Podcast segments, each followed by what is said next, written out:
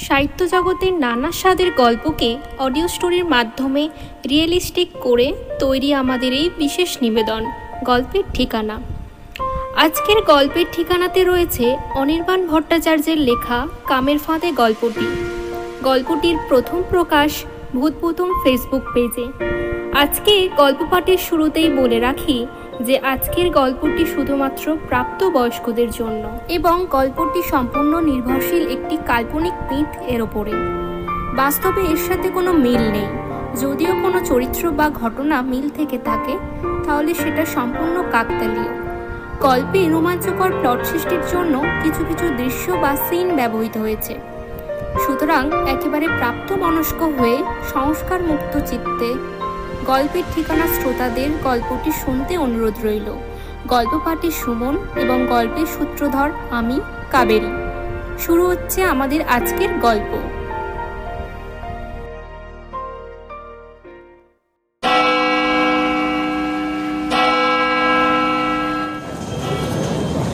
ঢংঢং করে বেল পড়ে গেল। সাহিত্যে যৌনতা এবং সে সংক্রান্ত বিষয়ে পড়াচ্ছিল সৌমিক। পুরো নাম Soumik Sarkar. North Bengal saint Teresa কলেজে পোস্ট গ্র্যাজুয়েশনের ছাত্রছাত্রীদের লিটারেচার পড়ান তিনি। বরাবর ভীষণ স্বাধীন চেতা, মেধাবী এবং বড় মনের ছেলে সৌমিক।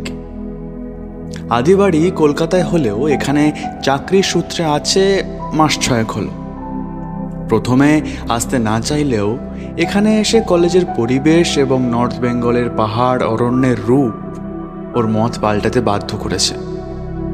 এখন ওর মনে হয় এখানে না এলেই বোধহয় ভুল হয়ে যেত।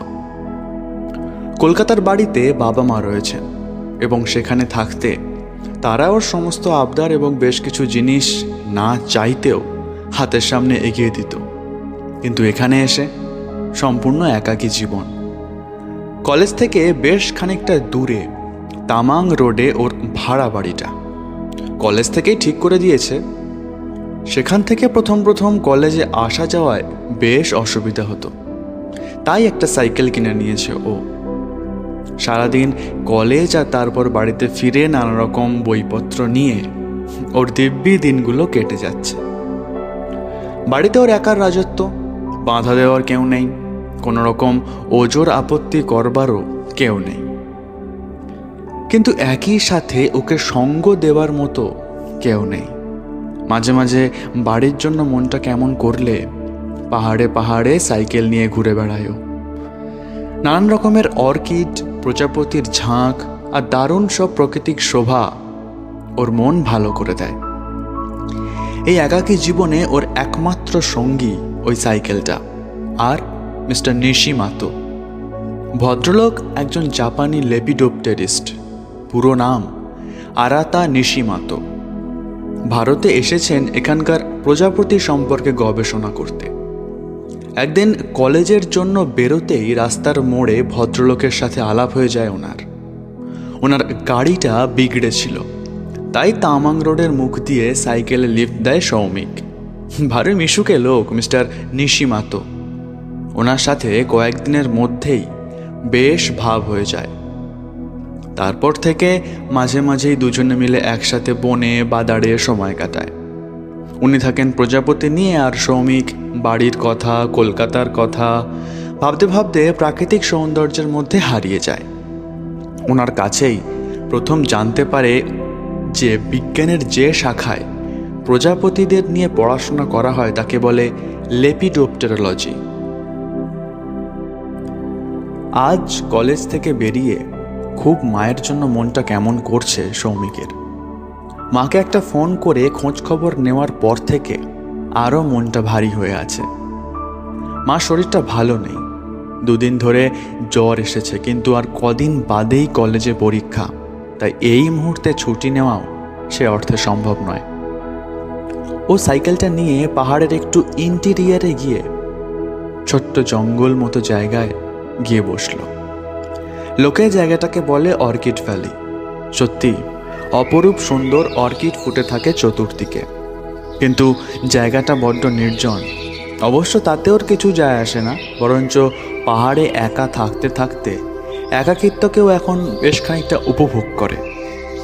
বসে থাকতে থাকতে কতক্ষণ কেটে গেছিল, কে জানে। হঠাৎ টুপটাপ করে বৃষ্টি পড়তে শুরু করল। পাহাড়ে কখন বৃষ্টি নামে কেউ বলতে পারে না। সঙ্গে ছাতাটাও নিয়ে বের হয়নি। হঠাৎ জোরে নেমে গেলে ভিজে স্নান হতে হবে। এই ভেবে শ্রমিক উঠে পড়ল। কিন্তু বিধিবাম দু কদম সাইকেল চালাতে না চালাতেই বৃষ্টি ঝমঝমিয়ে নেমে এলো। মাথা বাঁচাতে রাস্তার ধারে একটা যাত্রী প্রতীক্ষালয়ের নিচে এসে দাঁড়াল। বেশ খানিকক্ষণ দাঁড়ানো সত্ত্বেও বৃষ্টি থামার নাম নিচ্ছে না। এদিকে অন্ধকারও হয়ে আসছে। রাস্তাটাও বেশ নির্জন। ঠান্ডা হাওয়ার বেশ শীত শীত করছিল ওর। আশেপাশে একটা চায়ের দোকান পর্যন্ত নেই যেখানে একটু চা, কফি খাওয়া যেতে পারে। হঠাৎ ওর চোখ পড়ল পাহাড়ের ঢালটার, একটু উঁচুতে একটা কাঠের বাড়িতে আলো জ্বলছে।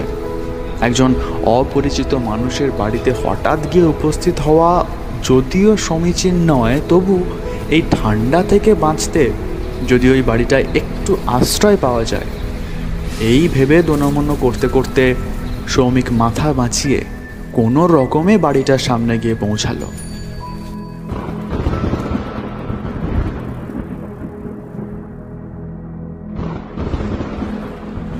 বাড়িটা যথেষ্ট পুরানো দিনের, কিন্তু সঠিক দেখভালের কারণে এখনও টিকে আছে। কাঁচের দরজা জানলা পর্দা দিয়ে ঢাকা থাকলেও ঘরের ভিতরে যে আলো জ্বলছে, তা বেশ ভালোই বোঝা যাচ্ছে। একবার ভাবলো চলে যাবে, কিন্তু পরক্ষণেই বৃষ্টির তোড় বেড়ে যাওয়ায় মত পাল্টে দরজা ধাক্কালো সৌমিক। কয়েক সেকেন্ডের মধ্যেই দরজা খুলে যিনি বেরিয়ে এলেন, তাকে দেখে হয়তো স্বর্গের দেবতারাও টলে যেতেন। এক অপরূপ সুন্দরী নারী, পরনে গোলাপি সিনথেটিক ওভারকোট, মাথার চুল খোলা। ঘরের ভেতর থেকে আসা আলোতেও ভদ্রমহিলার গায়ের রং যে দুধে আলতা, তাই মনে হচ্ছিল। তবে সবচেয়ে আকর্ষণীয় যেটা, সেটা হচ্ছে ওনার চোখ দুটো।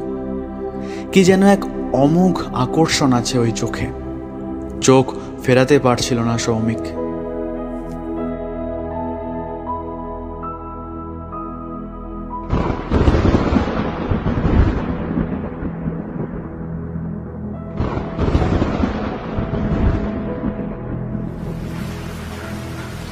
কি চাই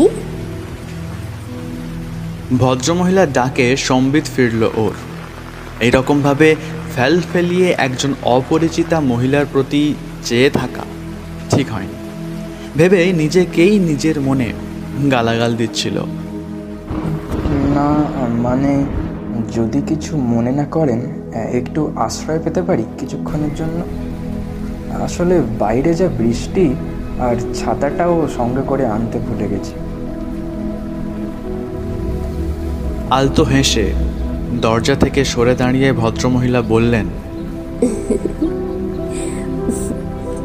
আসুন। আসুন। ঘরে ঢুকে যথেষ্ট লজ্জিতভাবে সৌমিক বলল আমি সত্যিই দুঃখিত। এভাবে একজন অপরিচিত মানুষ বৃষ্টির মধ্যে আপনার কাছে সাহায্য চাইলাম। বৃষ্টিটা একটু ধরে গেলেই আমি বেরিয়ে যাব। ভদ্রমহিলা কোনো কথার উত্তর না দিয়ে ভেতরের ঘরে চলে গেলেন।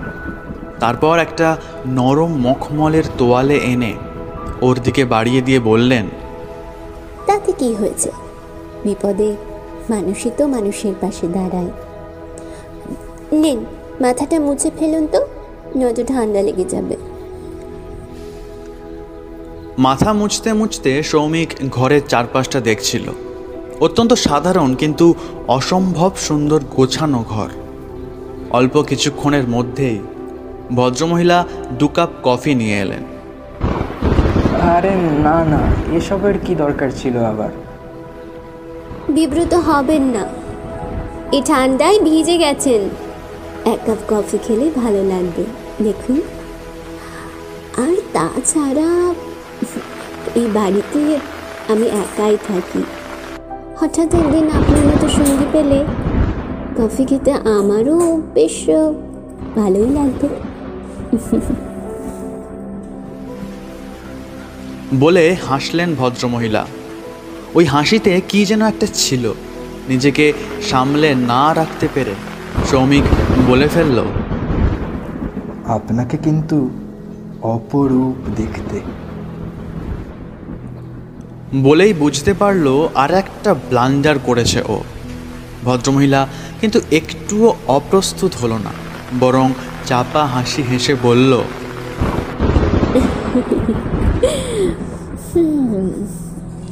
তাই? সবাই তাই বলে, কিন্তু দেখুন, নিজের তারিফ শুনব এরকম একজন সঙ্গী পর্যন্ত পায় না।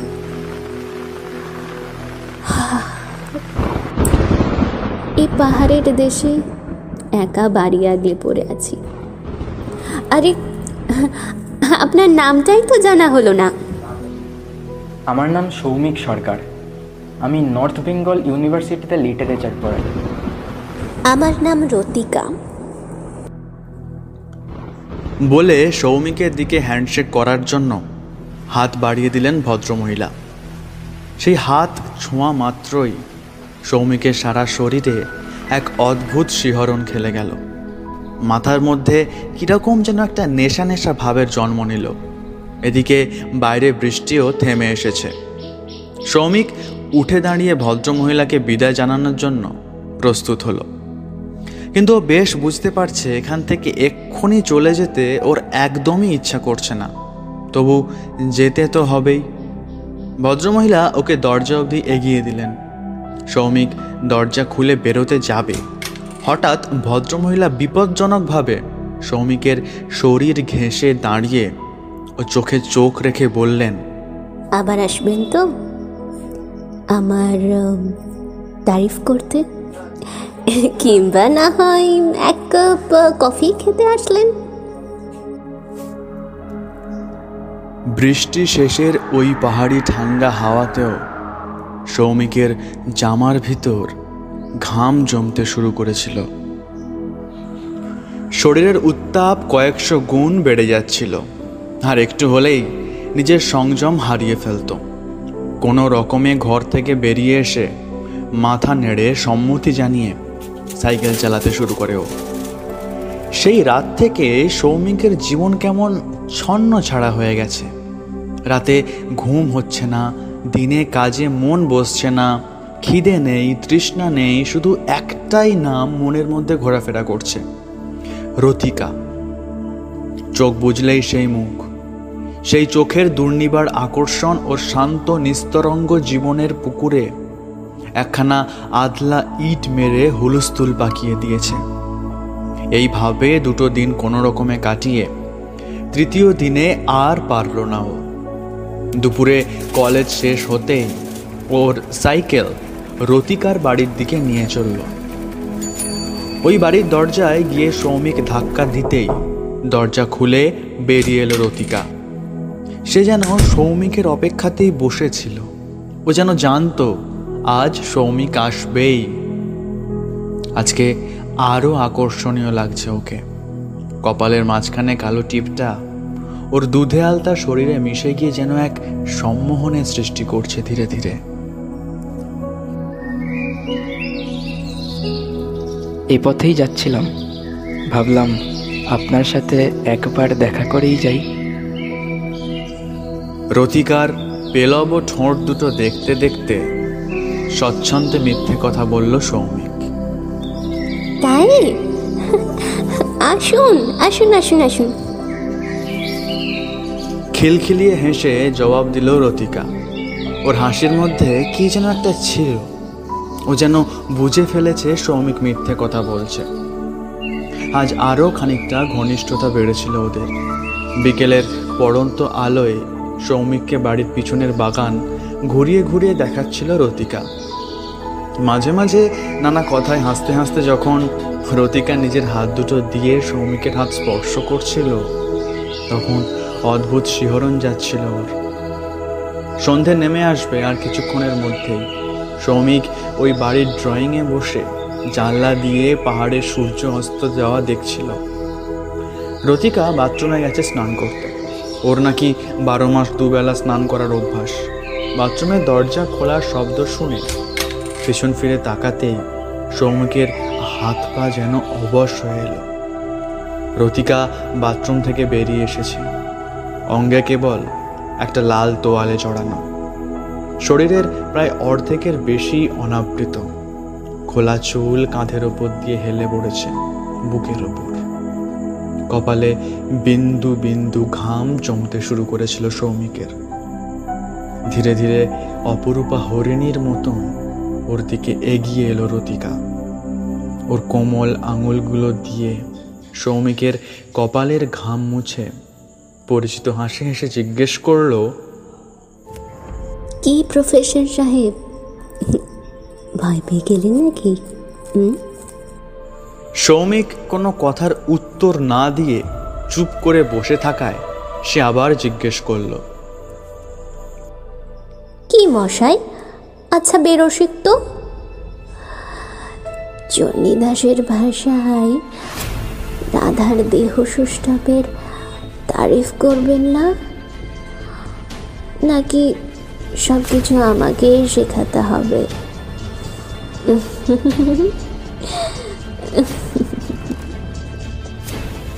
আবার সেই শিহরণ জাগানো খিলখিলিয়ে হাসি।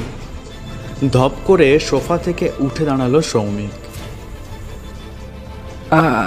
আজ আসি হ্যাঁ। আবার আরেকদিন আসব। কোনো রকমে কথাগুলো বলতে বলতে বাড়ির বাইরে বেরিয়ে সাইকেল চালাতে শুরু করে ও পেছনে শুনতে পায় রতিকার হাসির শব্দ। আর একটু হলেই এদিক ওদিক কিছু একটা হয়ে যেতে পারত।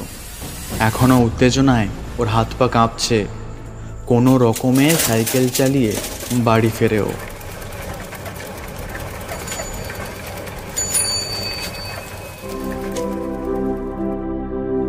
এর বেশ কিছুদিন পরে আবার সৌমিক ওই বাড়িতে গিয়েছিল।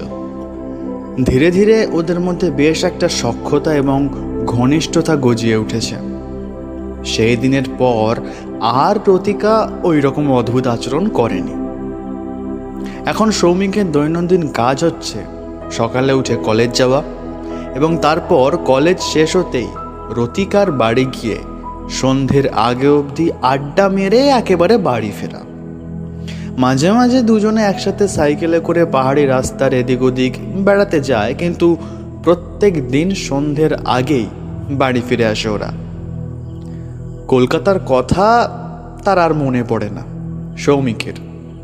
অর্কিড, প্রজাপতি এবং পাহাড়ের শোভা তার কাছে এখন ম্লান। এখন ওর জীবনে সদ্য ফোটা বেল ফুলের গন্ধের মতন। মোমো করছে একটাই নাম, রতিকা। আজ সকাল থেকেই সৌমিকের মনটা খুব উৎফুল্ল। রতিকা ওকে আজ ডিনারে নিমন্ত্রণ করেছে। অজানা উত্তেজনায় সকাল থেকেই নানান কাজে ওর ভুল হয়ে যাচ্ছে।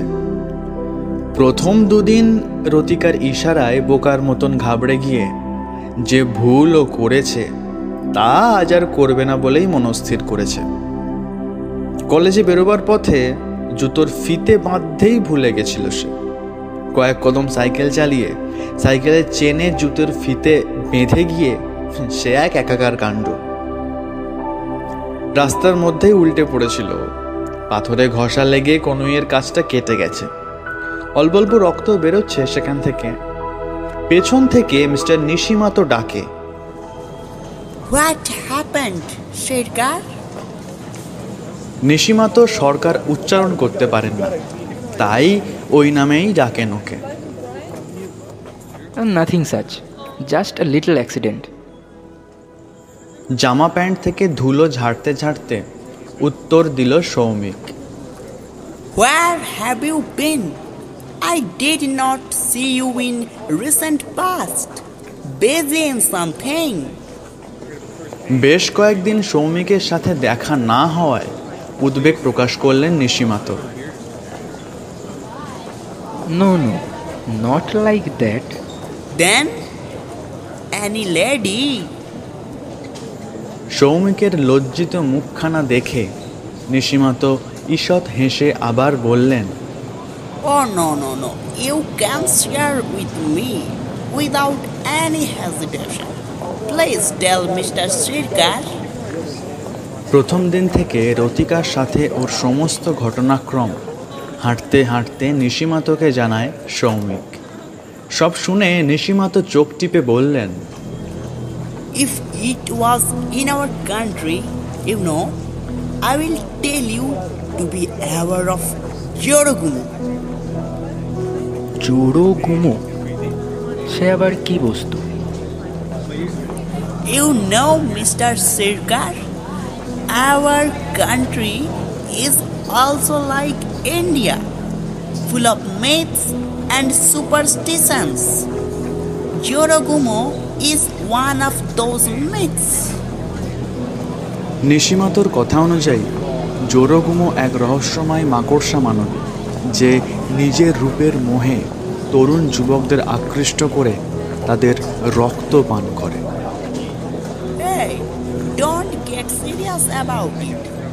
I was just joking, man. Okay, Mr. Sirkar? Don't get it serious, okay? সৌমিকের পিঠ চাপড়ে হাসতে হাসতে বলল নিশিমাতো সৌমিকের ইয়ার্কিটা একদম পছন্দ হয়নি মেজাজটা একটু খিঁচিয়ে গেছিল তবুও মুখখানা স্বাভাবিক রেখে সে বলল no no it's all right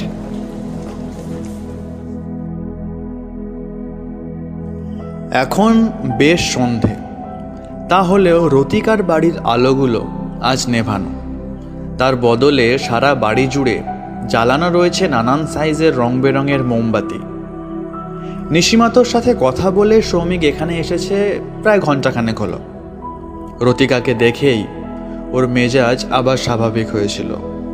নানান গল্পগুজবের মধ্যে যখন ধীরে ধীরে সন্ধে নামছে, তখন ঘরের আলো না জ্বালিয়ে এই মোমবাতি জ্বালানো দেখে ও রতিকাকে প্রশ্ন করেছিল যে, এসব আবার কেন? আজ তোমাকে ক্যান্ডেল লাইট ডিনার করাবো। বলে ওর পরিচিত শিহরণ ধরানো হাসি হেসেছিল রতিকা। সৌমিক বসে বসে মোমবাতির আলো দেখছিল। রতিকা ওর অভ্যাস মতো এবেলা স্নান করতে গেছে, বেশ খানিকক্ষণ হলো। হঠাৎ সৌমিকের চোখ গেল কড়ি কাঠের দিকে। সারা কড়ি কাঠ জুড়ে অজস্র মাকড়সার জাল।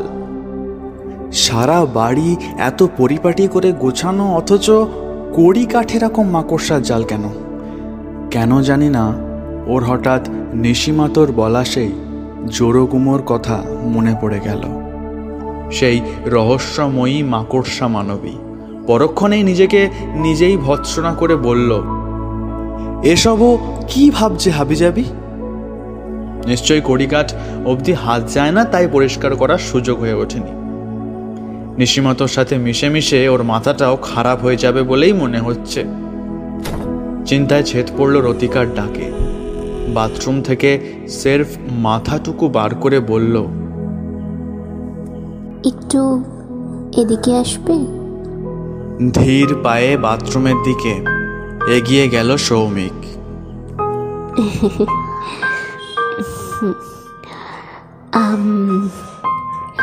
যদি কিছু মনে না করো একটু ভিতরে এসে প্রায়ের স্ট্র্যাপটা আটকে দেবে? নতুন তো, তাই লাগাতে পারছি না ঠিক করে। হালকা হেসে বলল রতিকা, সৌমিক কি বলবে বুঝতে পারছিল না। বাথরুমের দরজাটা খুলে গেল। বাথরুমের ভেতরে একটা বড় সাইজের মোমবাতি জ্বলছে মাত্র। সেই স্বল্প আলোতেও রতিকার দুধ সাদা প্রশস্ত পিঠটা দেখা যাচ্ছে। ব্রায়ের স্ট্রাপ দুটো ওই বাহুমূলের দুদিকেই ঝুলছে। ওর নিম্নাঙ্গে একটা টাওয়াল জড়ানো রয়েছে মাত্র। সৌমিকের সর্বাঙ্গ উত্তেজনায় তীর তীর করে কাঁপতে শুরু করেছে। নিজের হাঁটুর ওপর আর নিয়ন্ত্রণ রাখা সম্ভব হচ্ছে না ওর। আর এক কদম দূরত্বের অপার সৌন্দর্যের ভাণ্ডার ওর জন্য রূপ, রস, গন্ধের ডালি সাজিয়ে অপেক্ষা করছে। নিজেকে আর সংযত রাখতে পারল না সৌমিক। এগিয়ে গিয়ে নিচের ঠোঁটটা ডুবিয়ে দিল রতিকার সুগন্ধি ঘাড়ে। ওর হাত দুটো অজান্তেই ঘেঁটে চলেছে রহস্য রোমাঞ্চে ভরা নানান সুরিপথ সৌমিকের মনে হচ্ছিল ও হারিয়ে যাচ্ছে কোনো এক অতল, অশেষ মায়া গহব্বরে। রতিকা ঘুরে দাঁড়িয়েছে। সেও সৌমিকের ঘাড়ে নিজের ঠোঁট দিয়ে চুমু দিল। সৌমিক অনুভব করল ওর ঘাড়ের কাছটায় ঈষৎ জ্বালা করছে। এই তবে লাভ বাইট, উত্তেজনায় শিহরণে চোখ বুঝে ফেলেছিল ও। হঠাৎ পকেটে মোবাইলটা বেজে উঠল আর সঙ্গে সঙ্গে রতিকা এক ঝটকায় ওর থেকে দূরে সরে গেছে। সৌমিক কিসে একটা পা বেঁধে পড়ে গেল, বড় বাথটাবটায়। পড়ে গিয়েই ও বুঝতে পারল বাথটাবটায় ও একা না। আরও কেউ একজন আছে। ঘাড় ঘুরিয়ে মোমবাতির আলোয় ও যা দেখল তাতে ওর শরীরে ভয়ে আতঙ্কে অবশ হয়ে গেল। বাথরুমের মধ্যে ওর পাশেই পড়ে আছে একটি নিষ্প্রাণ যুবকের দেহ। তার চোখ দুটো খোলা। মনে হলো ভয়ালো, ভয়ঙ্কর মৃত্যুকে সে খুব কাছ থেকে দেখেছে মরার আগে। মোমবাতির আলোতে শ্রমিক বুঝতে পারল বাথটাবটা আসলে জল নয়, রক্তে ভর্তি। এসব কি? রতিকাকে প্রশ্ন করার জন্য মাথা তুলতেই আরেকবার হতচকিত বিস্মিত হলো। ওর দিকে ক্রূর দৃষ্টিতে যে তাকিয়ে আছে সে আর যাই হোক, কোনো নারী হতে পারে না। রতিকার দেহটা মাটি থেকে অন্তত চার ফুট শূন্যে উঠে গেছে, দেওয়াল বেয়ে। ওর নিম্নাঙ্গ থেকে টাওয়ালটা খসে পড়েছে। নিটোল স্তনযুগল ভয়ঙ্করভাবে ঝুলে রয়েছে আর ওর পিঠের কাছে থেকে মাকড়সার মতো বেরিয়ে এসেছে। লোমশ আটখানা পা। ওর দৃষ্টি পাল্টে গেছে। চোখের সাদা অংশটা সম্পূর্ণ কালো। কাঁধের কাজটা জ্বালা করছে অসম্ভব। হাত দিয়ে বুঝতে পারল, সেই জায়গাটায় গভীর ক্ষত সৃষ্টি হয়েছে। আবার একবার সৌমিকের মনে পড়ে গেল নিশিমাতর বলা সেই কথাগুলো, সেই লাস্যময়ী মাকড়সা মানবী যে তার কামের ফাঁদে ফেলে রক্ত পান করে তরুণ যুবকদের। ও দেখতে পেল বাথরুমের দেওয়াল বেয়ে ধীরে ধীরে ওর দিকে এগিয়ে আসছে সেই ভয়ঙ্কর বিভৎস চেহারার জোরো ঘুমো।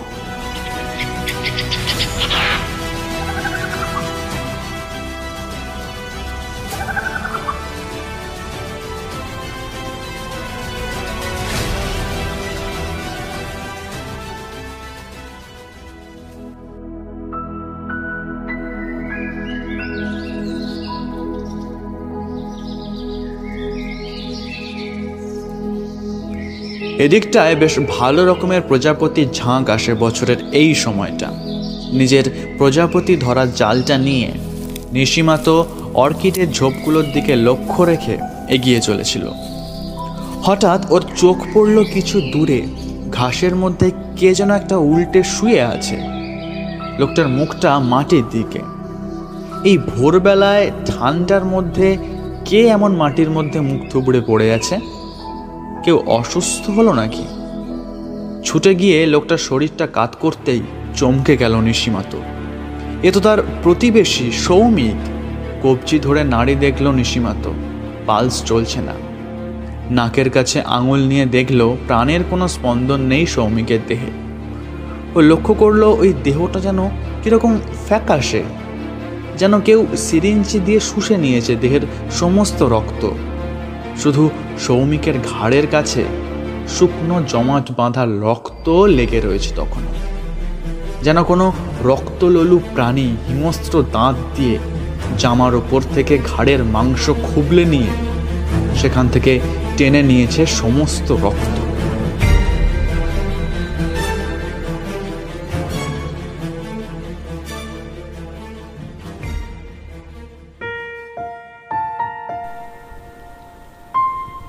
হলো আমাদের আজকের গল্প। গল্পকথকের চরিত্রে সুমন, সৌমিকের চরিত্রে স্বর্ণদ্বীপ রতিকার চরিত্রে শুভস্বপ্না নিশিমাতের চরিত্রে সায়নদ্বীপ পোস্টার ডিজাইন ও ভিজুয়াল গ্রাফিক্সে স্বর্ণদ্বীপ এডিটিং ও স্পেশাল এফেক্টে সায়নদ্বীপ সমগ্র গল্পটি পরিচালনাতে শ্রুতশ্রী। কেমন লাগল আজকের গল্পটি কমেন্ট বক্সে জানান ও যদি গল্পটি ভালো লেগে থাকে তো লাইক, শেয়ার এবং সাবস্ক্রাইব করে দেবেন। আমরা ওয়ান কে সাবস্ক্রাইবারের খুব কাছাকাছি আছি। সুতরাং সাবস্ক্রাইব করতে ভুলবেন না। এছাড়াও যদি লেখকের এমন অসাধারণ কিছু সৃষ্টি দেখতে চান, অর্থাৎ ওনার লেখা, গল্প, কবিতা পড়তে চান, তো অবশ্যই ঘুরে আসুন ওনার ফেসবুক পেজ কলমে অনির্বাণ থেকে। লিঙ্কটি ডেসক্রিপশন বক্সে দেওয়া হলো। শুনতে থাকুন গল্পের ঠিকানা, যেখানে ভিন্ন স্বাদের গল্প শোনানোই হলো আমাদের মূল লক্ষ্য। ধন্যবাদ।